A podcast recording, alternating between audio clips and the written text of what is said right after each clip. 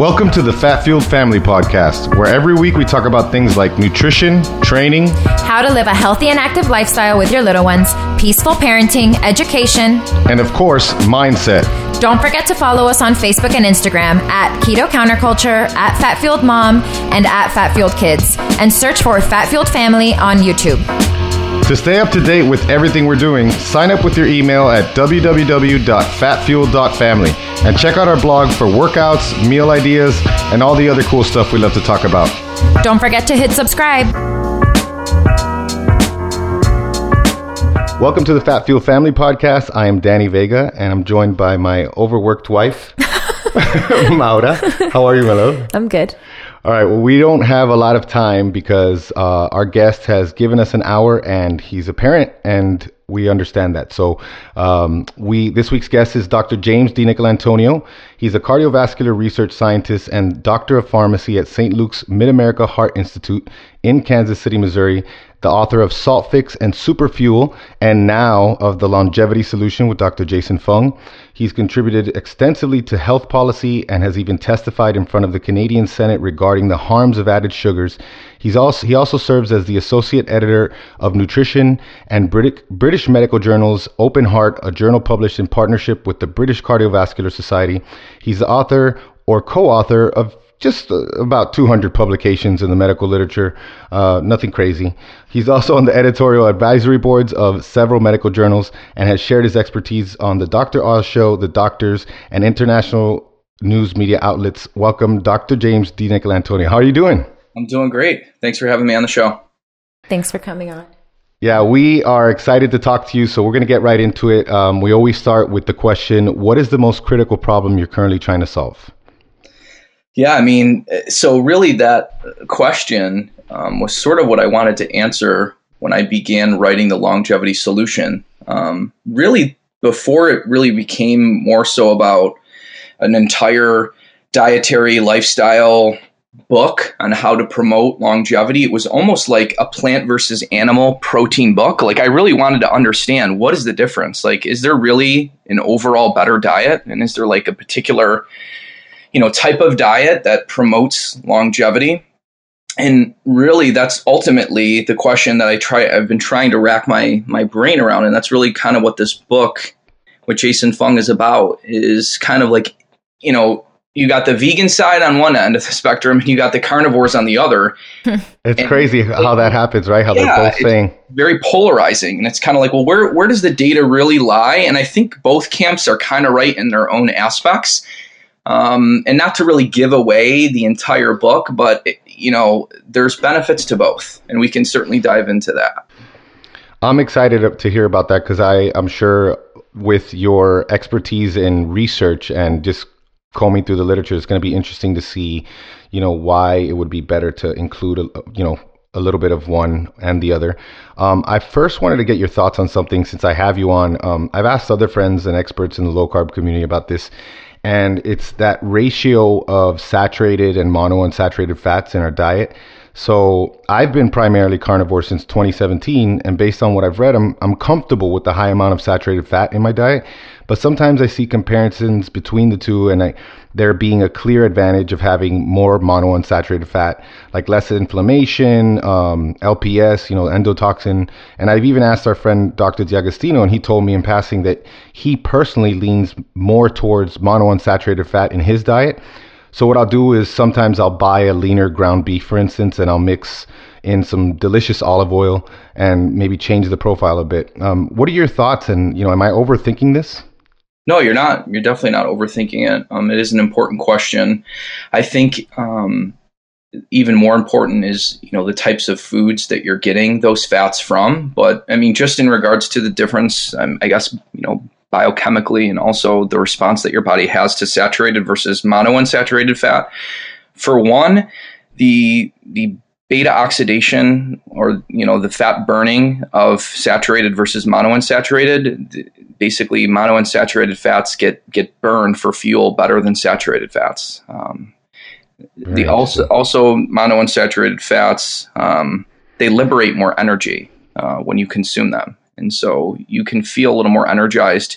It's interesting how fats can actually determine and your overall diet can determine how much you exercise depending on how much energy they liberate. So, particularly long chain saturated fats from like things like dairy, cheese, they're more they more tend to be stored because their oxidation rates are lower than monounsaturated fats. And also the thermic effect, meaning the amount of calories it takes to burn the particular fat is twice that for monounsaturated versus long chain saturated fat. That so is a brand new. I did not know that. I mean, I know the difference. Obviously, like a MCT is mm-hmm. is a, a saturated, right? Yeah, well, um, but it still burns yeah, quicker. Medium, exactly. Um, your medium chain triglycerides, particularly C8 and C10, um, really don't get stored. C12 is which is really from coconut oil. Um, it kind of acts like an MCT, but also a little bit more like a long chain saturated fat, eh, where some of it does get stored, but it has other health benefits. But you're right. Basically, MCTs get directed directly to the liver to form ketone bodies, whereas long chain saturated fats, they will hit the lymphatic system and have more of a tendency to be stored. But again, if you're if you're lean and you are metabolically flexible, it's not like the long chain saturated fats are going to cause you to gain weight. You just might not lose as much weight if you're consuming a diet, let's say high in animal fats versus in, in long chain saturated fats versus let's say more things like avocados. And then of course the marine omega 3s increase your own fat burning your own beta oxidation in the liver. So those are important as well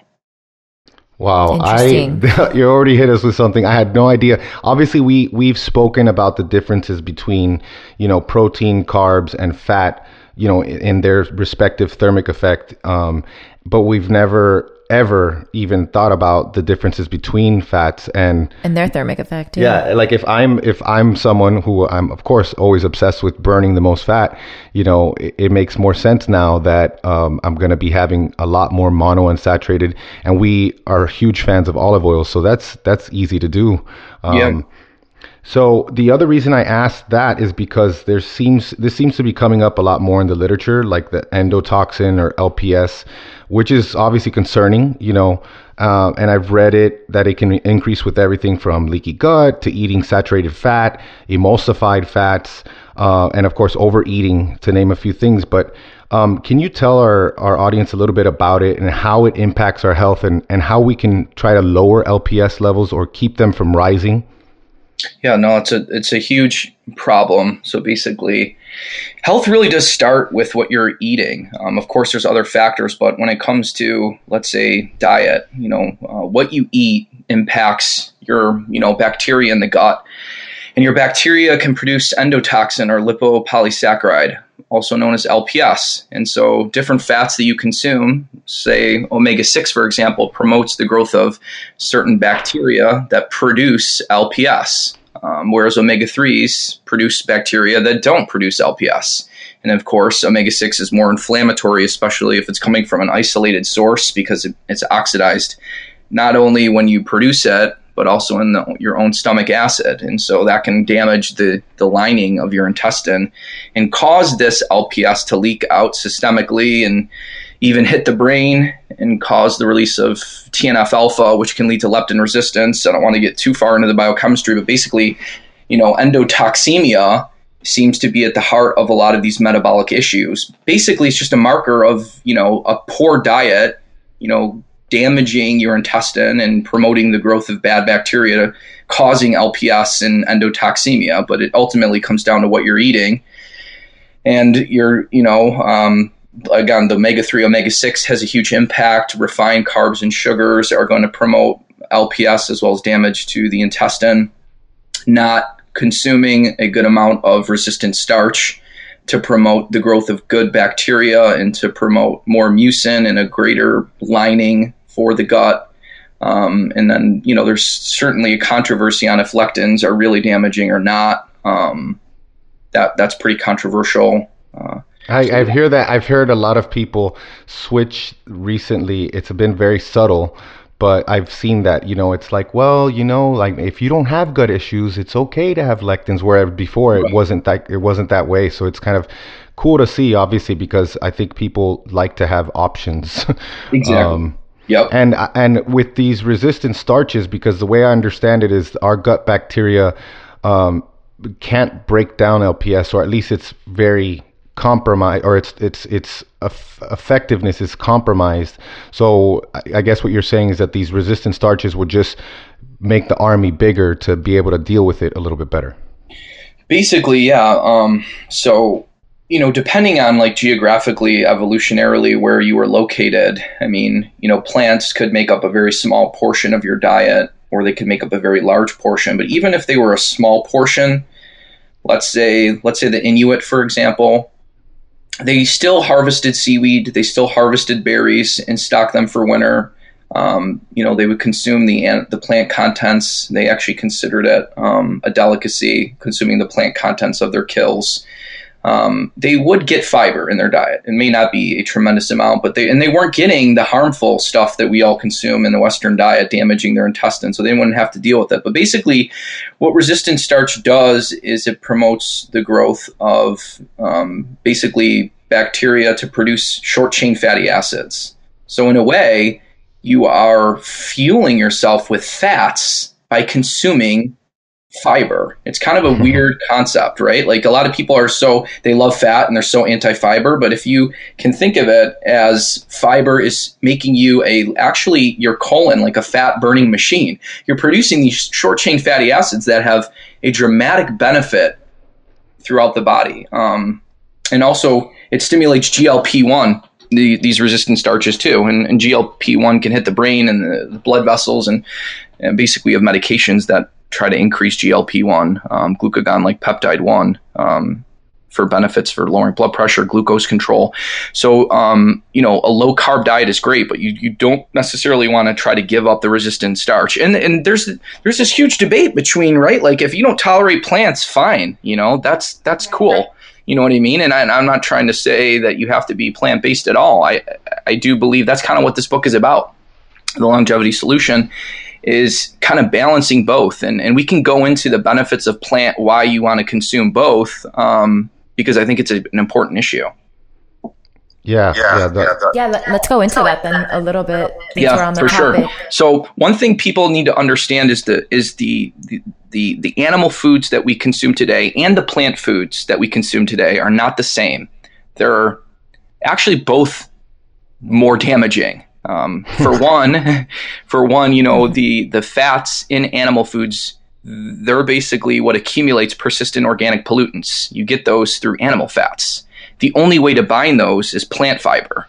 So, yeah, I mean, it would be great if we didn't have environmental pollution, but we do. So, we have to think about those things. If you're consuming a high animal fat diet, you are absolutely accumulating things like dioxin and PCBs and the body has virtually no way of getting rid of it. I mean, literally, some of these persistent organic pollutants have half lives of 10 to 15 years, unless you're able to consume a fiber that can bind them. So there's basically this like hepato um, recycling through um, bile and, and the liver, and it just keeps getting recycled. And the only if you can hit hit it at a certain point where it's being basically excreted through bile with some fiber to bind it, that can be beneficial which is why if I do consume animal fats, I try to consume it with some type of plant fiber to bind those persistent organic pollutants.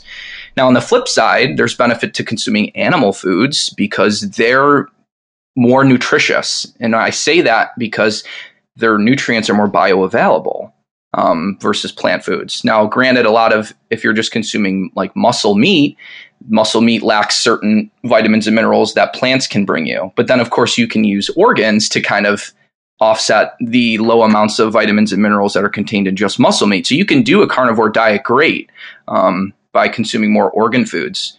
Um, people people definitely they they're not they're not doing that and, and it's something that we've tried to bring the attention to you know eating hard and and liver and interesting ways to include it in the diet Yes, exactly. And you know, the one thing that really got me cuz I was like how can how can meat be bad for us? We've consumed this for 2 you know 0.6 million years. Honestly, how can meat right. be bad for us?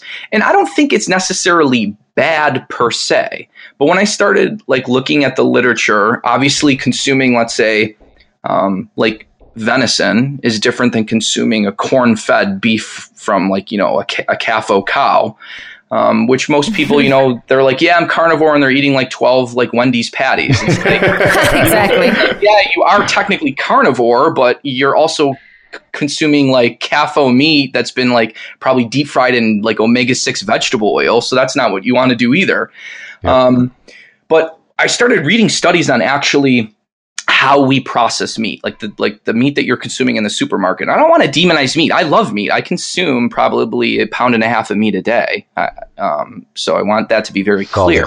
um, but what ends up happening is when when blood flow stops to the muscle, the porphyrin ring around iron starts to break down. Now, that should not happen. You don't want to consume free iron ions. It's the most reactive substance that you can consume. It's the most damaging substance in the body is free iron ions. Unfortunately, we like our meat tender, so we like to hang our meat for several weeks before it even goes to the supermarket to tenderize it. So you are literally consuming something that has a lot of free iron ions, and then you cook the heck out of the meat, right? So it's important to coat it with olive oil or coat it with vinegar because that's going to reduce the advanced glycation end products that are formed and the heterocyclic amines.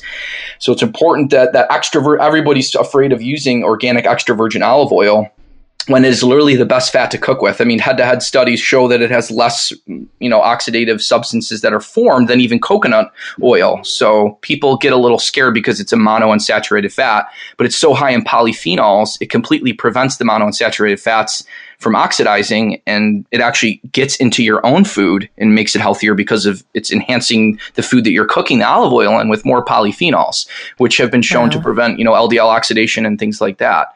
Um, but back to the point of why you need to combine meat with certain things is because we're, you know, as a carnivore, you would, you know, when a lion eats a kill, they eat it right away. They don't like say, right. you know, I want to hang this for a couple weeks and let it tenderize. you know what I mean? What a great point. So I do think that people need to understand what's happening to the meat as it's hung, what's actually going on, and that those free iron ions have been shown to literally cause um, oxidation of the proteins in meat, the phospholipids, and the fats. So you can do so. So the book kind of shows you smart ways to what you should eat with meat, get that great nutrition, that great protein, that great satiety. Um, but not get the harms of the persistent organic pollutants, the free iron ions. So you combine free iron ions with several things. You can use things like um, coffee, green tea, red wine. You can use things. Probably the best way to bind it is what everyone demonizes as the you know the worst thing ever: the anti-nutrient phytic acid. when phy- phytic acid, if you look at any animal study, when they give phytate to the animals, it reduces the growth and the initiation of cancer by about 40 to 50%. And it's one of the best binders of free iron in the body. And it also has very good anti calcification effects. So if you can eat an overall nutritious diet and incorporate phytic acid in a smart way to bind the iron, the free iron ions from meat, you are doing yourself a service um, and you are elevating your carnivore diet. It's not really a carnivore diet anymore, but you are mm-hmm. enhancing your diet, in my opinion. Well, now, it, do you need do you need the phytic acid and the resistant starch, or or are they both uh, are they both just helping each other, or they both have um, different yeah, roles? Both, yeah, they're both helping each other exactly. Okay. So they have different roles. Yep. Okay. Interesting. Now, um, before we get to the next question, well, actually, go ahead. Ask the next question because I have a question on on, on that sub- on the question. yeah, a question on the question. Yeah. All right. Well, let's talk a little bit about um, glycine and collagen. We take collagen regularly, and we have some bones in our crock pot right now. Um, and we also like to make a little blood sugar tonic uh, that usually has something like Perrier, a- a- apple cider vinegar, and like six grams of glycine. Can you educate our listeners on why glycine and collagen are so important for longevity?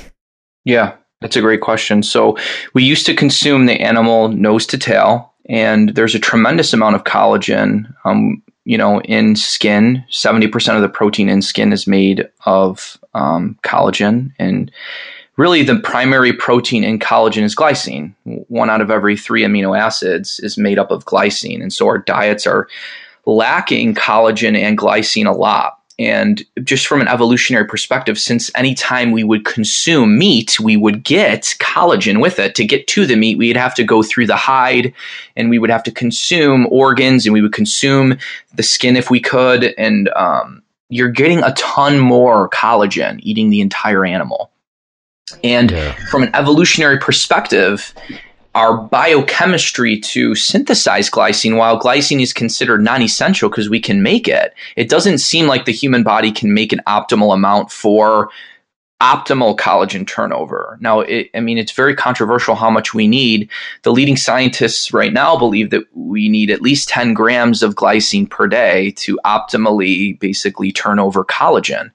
Um, and the average person is consuming about three grams of glycine. So we may be at a seven to 15, but maybe even higher amount of glycine deficit. Now, collagen and glycine are insanely important because there are glycine receptors all over the body. And this hasn't been known for a very long time, but these glycine receptors are basically chloride channels and they're all over the body, including your immune system. And when you consume higher levels of glycine, it activates these receptors and brings chloride into the cell.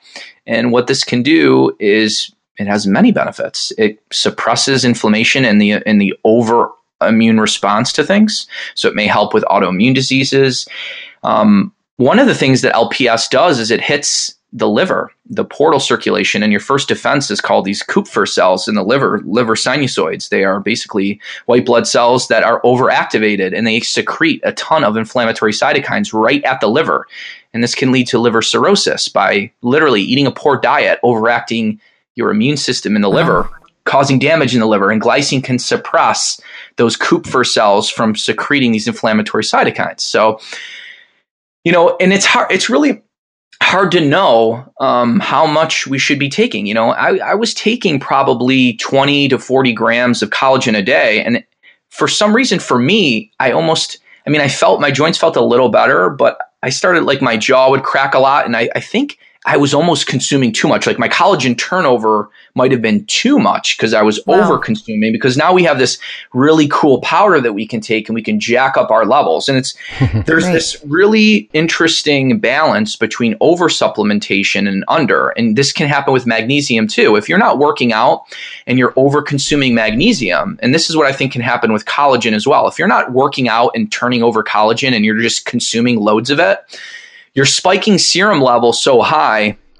let's take magnesium for example it tricks the body into thinking you're overloaded from magnesium. And so you can over supplement someone with magnesium and spike their blood levels so high it tricks the body into thinking they're basically too high in magnesium and they will start becoming magnesium depleted.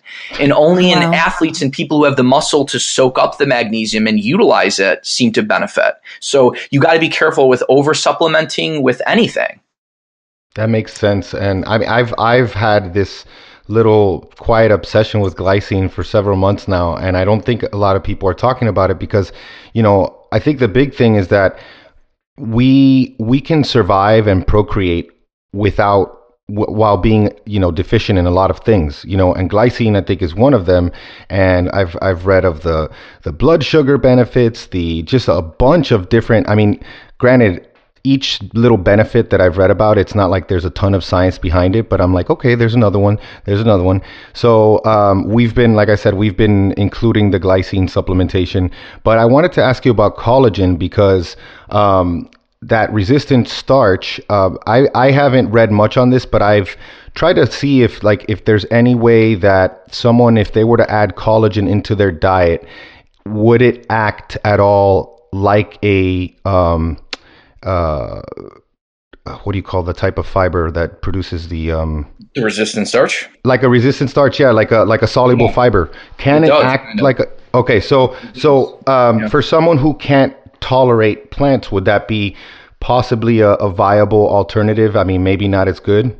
Not uh, yeah it's not going to give you the benefits of other benefits of plants right? Like the phytic acid the ferulic acid that can come from plants um, and th- other things but you are correct and that glycine seems to be able to stimulate GLP 1 from the alpha cells in your intestine.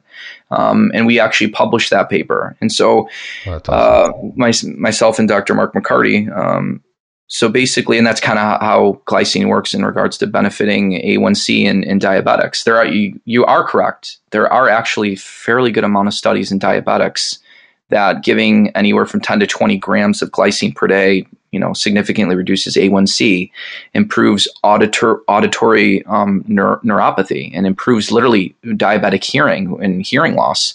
um, in in that particular population and reduces blood pressure significantly more than what any type of low salt type of claim would would would do. Um, so yeah, I don't, I, you know, exactly. It's like if you if you don't tolerate plants, that might be a decent way to get some of the benefit.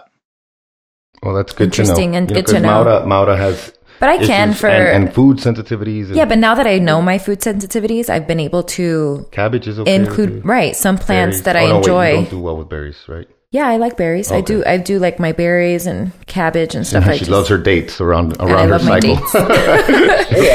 Yeah. so Um, all right. So, on the same topic of oils and fats, we have heard that you recommend krill oil as a preferred way to get extra omega 3 fatty acids in our diet. Um, can you tell our listeners why? Why that would be a better, like, than let's say a regular high quality fish oil, like Nordic Naturals, for instance? Because that's the one I take, and I'm super interested in this because I have a DNA snip that I require more. yeah, and we omega-3s. also give our kids like massive amounts of DHA. Yes, yes, and if it's better for my kids for sure. Yeah, no. Um, so I think both are important. Your your the fish oil is important because it's highly concentrated in the EPA and DHA, whereas krill isn't super concentrated. What you're using krill oil for is several fold. One, the phosphatidylcholine. Um, choline is very important for numerous functions in the body, and this is a highly bioavailable choline that you're getting from krill oil, um, and and you're getting a fairly good amount, um, you know, up to 75 milligrams of choline per gram of krill oil, and you're you know you know healthy adults are supposed to get you know two three hundred milligrams per day, so it's a great way to to get a highly bioavailable form of choline. The second reason why krill oil is good is because it's a more bioavailable source of DHA for the brain. And so lysophosphatidylcholine DHA is what really is the, the preferred bioavailable DHA. So DHA really need to be bound, bound to lysophosphatidylcholine to to preferentially get in. Now, we have cells called astrocytes that can actually convert um, ALA to EPA and deliver DHA to neurons. And so, you know, a lot of times you'll see animal studies give plant omega 3 and all of a sudden there's a dramatic increase in DHA in the brain and, that, and that's because there's certain cells that can do that. But to really move the needle, you need DHA bound to lysophosphatidylcholine. And so krill krill helps you get there a little bit. And the third benefit is the astaxanthin, which is really one of the biggest keys here because the astaxanthin not only prevents the omega 3s from oxidizing in the processing in the body, but astaxanthin is, is more than just an antioxidant. It's, well, for one, it's probably one of the best antioxidants compared to any others because it can span the entire membrane. So it can protect both the outside uh, of the lipid bilayer as well as the inside. And it can also protect the in basically any damage coming from the inside of the cell, but also the inside of the lipid bilayer, um, which is in- incredibly important. And it doesn't turn into a pro-oxidant. So most antioxidants like vitamin C, vitamin E, when it oxidizes or it accepts an electron, it becomes a pro-oxidant. That doesn't happen with astaxanthin, um, which is why it's so beneficial. But astaxanthin can also activate AMPK, which is Oh, you know that's very important for many benefits. I mean, AMPK is kind of what metformin activates to reduce glucose output in the liver and to improve kidney function um, and to promote longevity. So its ability to activate AMPK, I mean, we haven't published it yet, but we we have submitted that paper that astaxanthin has that ability, um, and so that's why krill oil it has those three advantages really that you can't find with fish oil. So that's why I like using both. Interesting. Well, you know, I we got to add that to we give our kids alpha GPC too. so we were little little science experiments. No, we don't. We give them things that are obviously safe. So that's definitely something that will um, add to that. Um, wh- is there a brand that you recommend in particular? I don't want to necessarily recommend a brand. I think what's important is that it's getting sourced from Antarctic krill. If you can have a, a company that provides you, you know, the latitude of where it, the krill was harvested, um, and then even going above and beyond that, if the company adds organic astaxanthin to the krill oil, that's even better. Um, so I, I, don't really like listing brands. That makes that no, makes that makes sense. It just yeah, how to find the right yeah, yeah, what to look for in a brand is yep more beneficial. So moving on to the next question, um, we already spoke about like the fact that you want you know some plant protein uh, with the with the um, animal protein. When I first saw the you know this uh, pyramid, uh, what I think it's called the longevity period pyramid yes. that's in the book. Yes. Um, I was assuming you know uh, the actual protein, like the amino acids. So you're just talking about plant sources. Is there like a specific or or is there a specific type of plant protein that you that you are saying that maybe would be the beneficial one? Like for instance like if i wanted to um, i don't know pea protein or or I, I, obviously we try to stick to real foods as much as possible but the what are the sources of like a, a good quality plant protein? Yeah no so so the actual pyramid in the actual book says plant foods animal foods. Um, okay so okay. my publisher hasn't updated the image and I wanted to gotcha. get, I kind of wanted to get that one out there to kind of because it's it's an important one and it's an eye grabber. Um, but yeah, it wasn't referring to actual like protein powders. It's literally referring to get your protein from both plants and animals. Now, here's the here's the biggest controversy, right? Is the alkaline theory. Huge controversy of oh, you know, yeah. it's a oh, big goodness. thing of why a lot yeah. of people believe plant foods are beneficial. Here's here's kind of my take on it. Um, it, it, takes a very, very long time to show any type of benefit in a healthy population. I mean, it, it can take decades. So, what you have to do is you have to study people where you could possibly see a benefit fairly quickly. So that's what they that's what they did with either more fruits and vegetables or sodium and or potassium bicarbonate. So there are several randomized control trials either giving sodium bicarbonate, potassium bicarbonate, or telling people to eat more fruits and vegetables to increase their alkalinity. So, this is in studies of either postmenopausal women, so elderly women, or people with moderate to severe kidney disease. And those studies do show benefits in regards to kidney function and bone health. And so there does seem to be in a population that has an issue with excreting acid loads. So animal proteins are more acidic. Um, and you can't just breathe it out. There, there are they're, they're, not just volatile. You can't just breathe any of them out. It has to be t- taken care of by something. What ends up happening is you your body will pull things like calcium um, from the body to basically alter your pH. So there are studies supporting this. A lot of people don't believe in the in the alkaline theory because a lot of people use junk science to support it. Um, but there are several randomized studies suggesting that in that at least that patient population you can see a benefit very quickly. You're not going to see a benefit in a healthy population. It would probably take decades. So that's why I, I, do do believe in it. And part of the reason is is well a lot of people say well the body maintains ph uh, very closely. Well the body also maintains magnesium levels very closely. You could be near death from magnesium deficiency and your body's going to keep your blood magnesium levels very close to normal. And so same thing's happening with hmm. pH. There's something wow. at a cost to maintaining your normal pH when you're eating a diet that is very high in acidic proteins.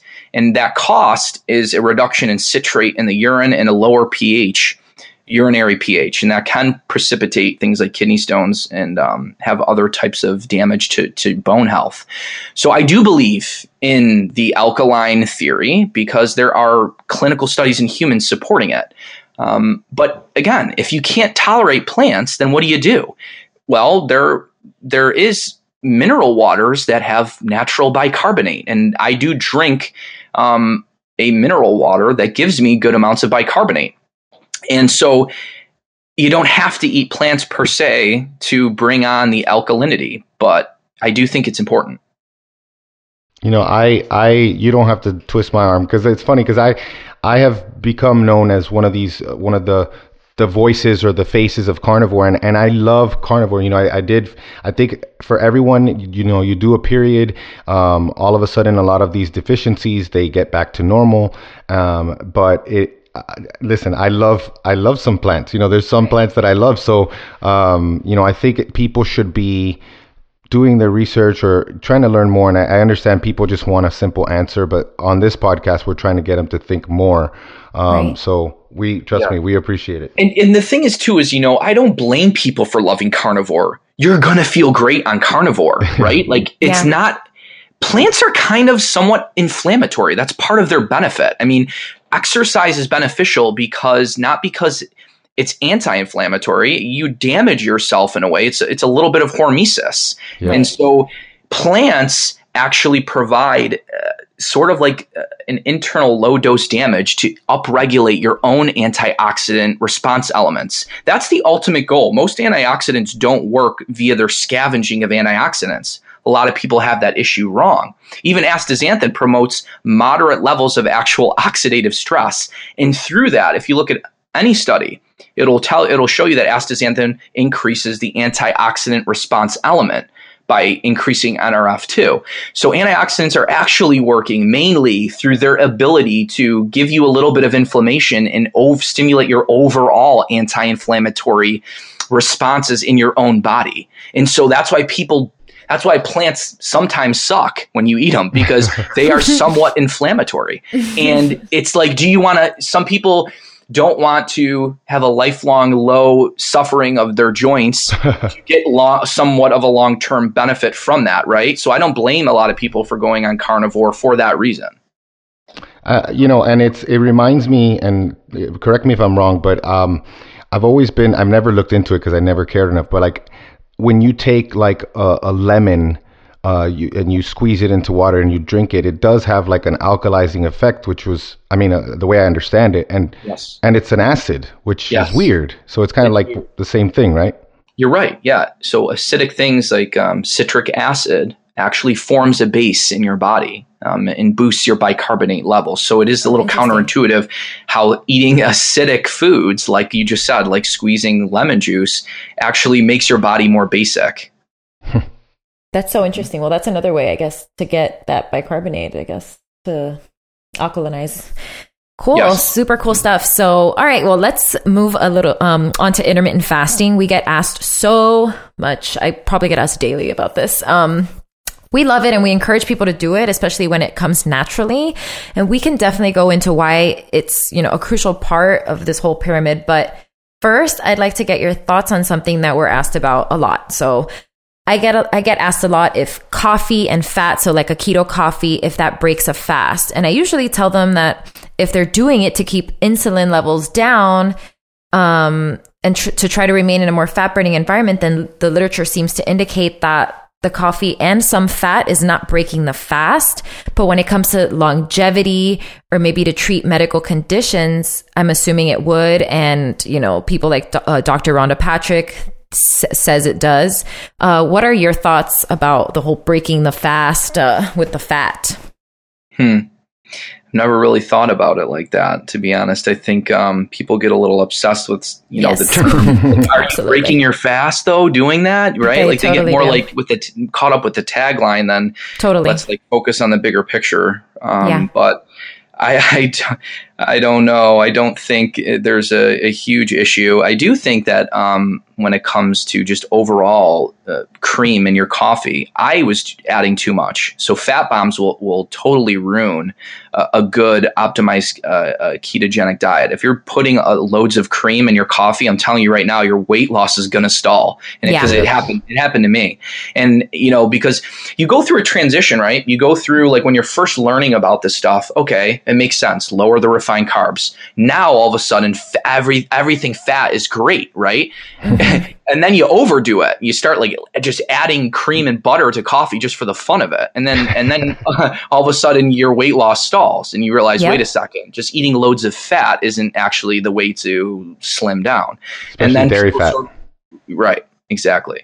And then people start kind of trying to increase more of their protein and, and, so then they actually you know benefit themselves more in regards to satiety and muscle gain and lowering their fat loss and then they start kind of reading about well geez high protein might be low longevity and so like there, there's this circle of knowledge i feel at least that i've you know, I feel the same across, way, yeah. right? like you, you slowly, you know, add like a notch of knowledge to your belt, and I feel like I'm I've come full circle in a way. Um, yeah. And and so to go back to the intermittent fasting, um, I kind of view it as if you're not working out, because I want I want people to understand like working out, like exercising, is your intermittent fast. Like you don't need to intermittently fast per se you don't need to skip breakfast if you worked out like the night before like you're you're already in a fasted state like you've you've skipped a meal by working out essentially yeah um so if they're so they're the people that have more muscle too you're burning fat better you're you're going to yep. get into a quote unquote fasted state much quicker than someone else and you may not necessarily need to skip breakfast so people need to take their own personal physiology yes. and physique and lifestyle into effect when it comes to how often you intermittent fast. Um, but that being said, I try to intermittent fast about three days a week on days that I don't exercise. Um, I generally skip breakfast because it's the easiest one for meal for me to skip. And some people will just do a one meal a day. They'll do quote unquote a 24 hour fast. The thing is though, is you know, I think a 24 hour fast is okay, but I don't know about every day. I think it's really hard to get an optimal amount, amount of all of your nutrients in just one meal. Um, I think, you know, maybe a couple times a week, it's probably okay, but to, to just only eat one meal a day every single day for the rest of your life, I would love to see what that meal is made of to really hit optimal amounts of vitamins, minerals, phytonutrients, fiber. I think it's very difficult to do. Um, and then how long do you fast? I've struggled with this. I mean, I've I've literally looked at so many fasting studies to try to understand what is the optimal amount of fasting, um, and and when do you really turn on autophagy? How long do you have to fast to do that? And that's going to depend on the person. And fasting for longer periods of time seems to be much more beneficial for people who are very overweight mm-hmm. versus yeah. someone who is lean, because you're going to start you know, really breaking down your own muscle much quicker if you are lean versus someone who is more severely overweight. So if you're under a doctor's supervision and you are being monitored for your vitamin mineral status, um, and you are um, you're going to probably benefit more if you're more overweight um, by fasting longer periods. Um, so for just in general to really um, deplete the glycogen stores you know it takes about 12 hours if you're not working out. Although you can deplete glycogen stores very quickly if you are intensely working out. So you can almost like i said intermittent fast just by working out. Um, and then again like where where does where does it become unsafe to fast? You become b uh, b vitamin deficient within about six days of fasting because you don't store b vitamins. Most people will become magnesium deficient within 21 days and supplementation, even taking a full multivitamin, isn't going to fully offset those deficiencies. So people need to be careful doing extended fasts. Um, but there does seem to be some type of benefit. I mean, if you look at animal studies for one to four days of fasting, there are several animal studies that do show that fasting can actually regenerate beta cells.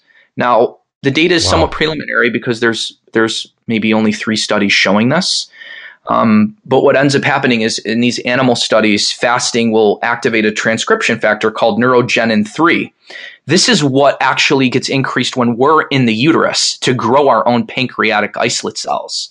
Well, fasting, in, at least in animals, can stimulate that transcription factor. You're almost tapping into the the amazing physiology that happens when you are forming in your you know your mother's womb. You're tapping into some of that amazing longevity transcriptional factors when you fast, at least in animal studies and human studies that look at um, pancreatic isolates also show that fasting increases neurogenin 3. And the animal studies do show that it absolutely does um, you know, stimulate beta cell regeneration and can reverse type 1 and two, type 2 diabetes in animal studies. Um, whether that can happen in humans, I mean, I think there are some case reports that fasting in humans definitely can potentially um, quote unquote, I don't want to say reverse type 2 diabetes, but all of a sudden their A1C is back to normal. I don't know if you can call that reversing or curing. That's but, another whole debate, right? That right? there's always yeah. happening. Yeah. Yeah. I mean, well, because if you say that,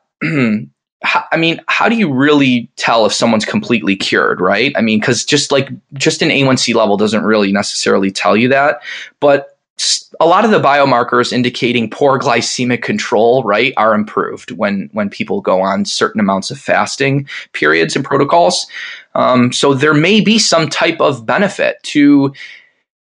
I don't necessarily want to say beta cell regeneration, but I mean even improving the beta cell health, um, because what ends up happening is this is kind of what the longevity solution goes into is this balance between you know nutrient deprivation which stimulates maintenance and repair and AMPK versus a surplus of protein, which tells the body that there is a lot of nutrients grow. Um, you know, mTOR is activated. You don't need to focus on maintenance and repair and longevity. And there is some truth to this. I mean, from from the single cell across all animals, mTOR and AMPK you know cross all cell lines so it is like an ancient nutrient sensing system and there absolutely is this increase in ampk when either you work out or you fast which does increase maintenance and repair versus if you're eating a high protein diet um, constantly without doing intermittent fasting and protein cycling where you're constantly stimulating mTOR. So there's this balance. You do want to stimulate mTOR at certain periods of time and then you also don't want to and you want to activate AMPK. And so really the book is about protein cycling and being smart about it using intermittent fasting. I, I love that you said that because I've been really interested in mTOR lately. Obviously, everybody is because it's one of those things that if for the person who's not looking at this stuff, they're just terrified of mTOR. And here I am thinking of, you know, as a person who doesn't consume carbohydrate, I probably rely on mTOR a lot more for protein synthesis because of its, you know, how it acts similar to insulin, right? Yeah, exactly. And, and so, um, you know, this this whole thing where it's it's it's bad to stimulate mTOR because of, of the fact that mTOR is high in cancer patients and things like that. Um, but you're like you're saying, this is you're cycling it. You're you're and it makes sense because we're seasonal people in life in general. I think variety I'm learning more and more that variety is good, and maybe our desire for variety is there for a reason. Yeah, and so many people, I'm telling you, they they just feel better eating a higher protein diet. So if you can there are downsides to it, but there are ways that you can offset the downsides and reap the benefits of a high protein diet. And that's what the longevity solution is all about. It's giving people those little tips that they need so that they can consume that high protein diet and get the benefits of muscle growth, satiety, increase in lean mass, decrease in fat mass, but but not always having mTOR completely ramped up and not always consuming the acid load and the things we talked about. So it's those little keys that can kind of allow someone, let's say, to consume a more higher protein diet, but also make it more of a longevity diet.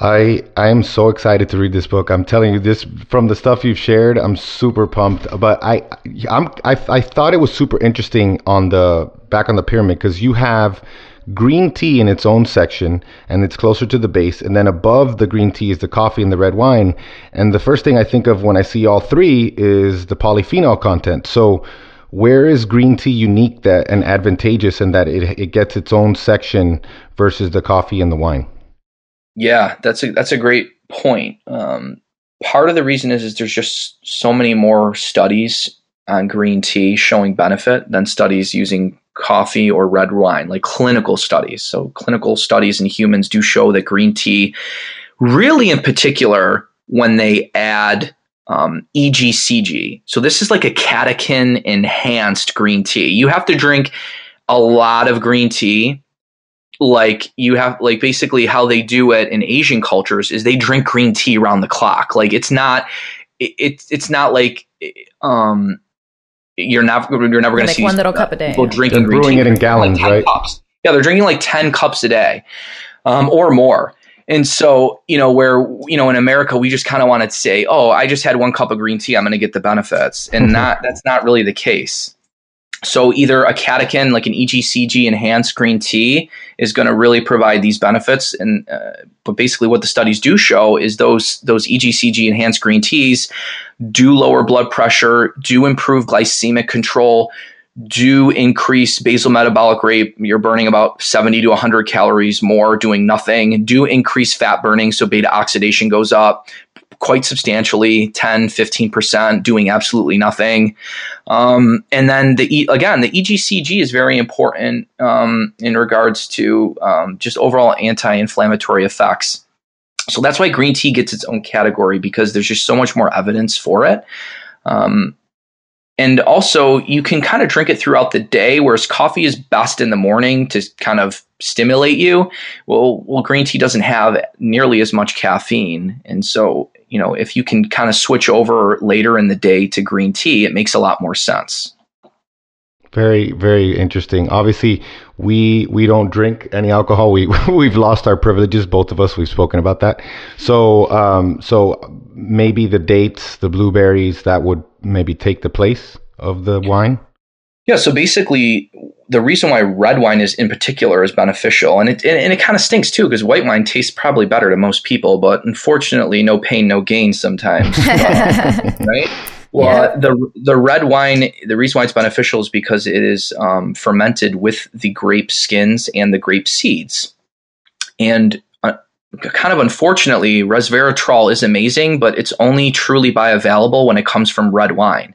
And so, Ooh, that's good that's, to know. People, people, because we've said that before, where, where that, well, you get the resveratrol. Um, why drink wine? You know, because if you drink alcohol, it's not the alcohol that's doing it; it's the resveratrol. So you're saying that because of the fermentation, it's more what bioavailable?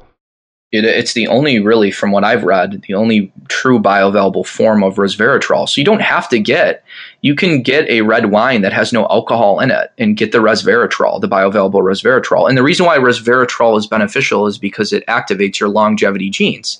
It turns, it activates SIRT1, which eventually will activate AMPK. And um, it's kind of interesting that sleep does the same thing. Sleep kind of works like red wine. Sleep act uh, melatonin activates SIRT1, so you can actually stimulate autophagy not through just you know drinking red wine, moderate, very very low amounts. We have the recommend the recommended amount in the book in regards to where it seems to be associated with the lowest risk of XYZ from studies, but um, you know, uh, melatonin when you're sleeping also activates SIRT1, which is why sleep is so important. Everyone's like, well, why is sleep important? And there's, of course, the glymphatic system and the cleaning out of the cellular debris, but also this, the melatonin release and activation of SIRT1 and AMPK when you're sleeping is important. Very cool. Yeah, we, have been also learning about the glymphatic system. That's another cool one that people may not know about because um, we spoke about sleep the other week uh, on you know how bad sleep can hinder fat loss. Um, we are obviously so short on time, so uh, we were. I had the salt. We got through stuff. a lot though. We did good. Yeah, yeah. I was like, let's forget about this salt stuff. He's probably sick of freaking talking about salt. As much as we love it, we know it's on top of the uh, pyramid, so it's obviously. I'll important. never be sick of talking about salt, but yeah. Oh, good, good, good. About it. Um, well, we appreciate your time. Can you tell first of all tell everybody where they can find you and you know on social media on the on the internet? Yeah, the, um, so my website is drjamesdinic.com. Um, I'm pretty active on Instagram at Dr. James Dinic, and um, uh, people can have to follow me on my professional Facebook page, which is Dr. James Dinicolantonio, and they can um, they can pick up a copy of the Longevity Solution on Amazon for pre-order. It comes out uh, February 26th. Man, awesome. we are excited to read that book. I'm super pumped to see what you guys came up with. Uh, I think it couldn't have come at a better time, so we're pumped. And thank you so much for your time. We learned so much on this episode. Thanks, Danny.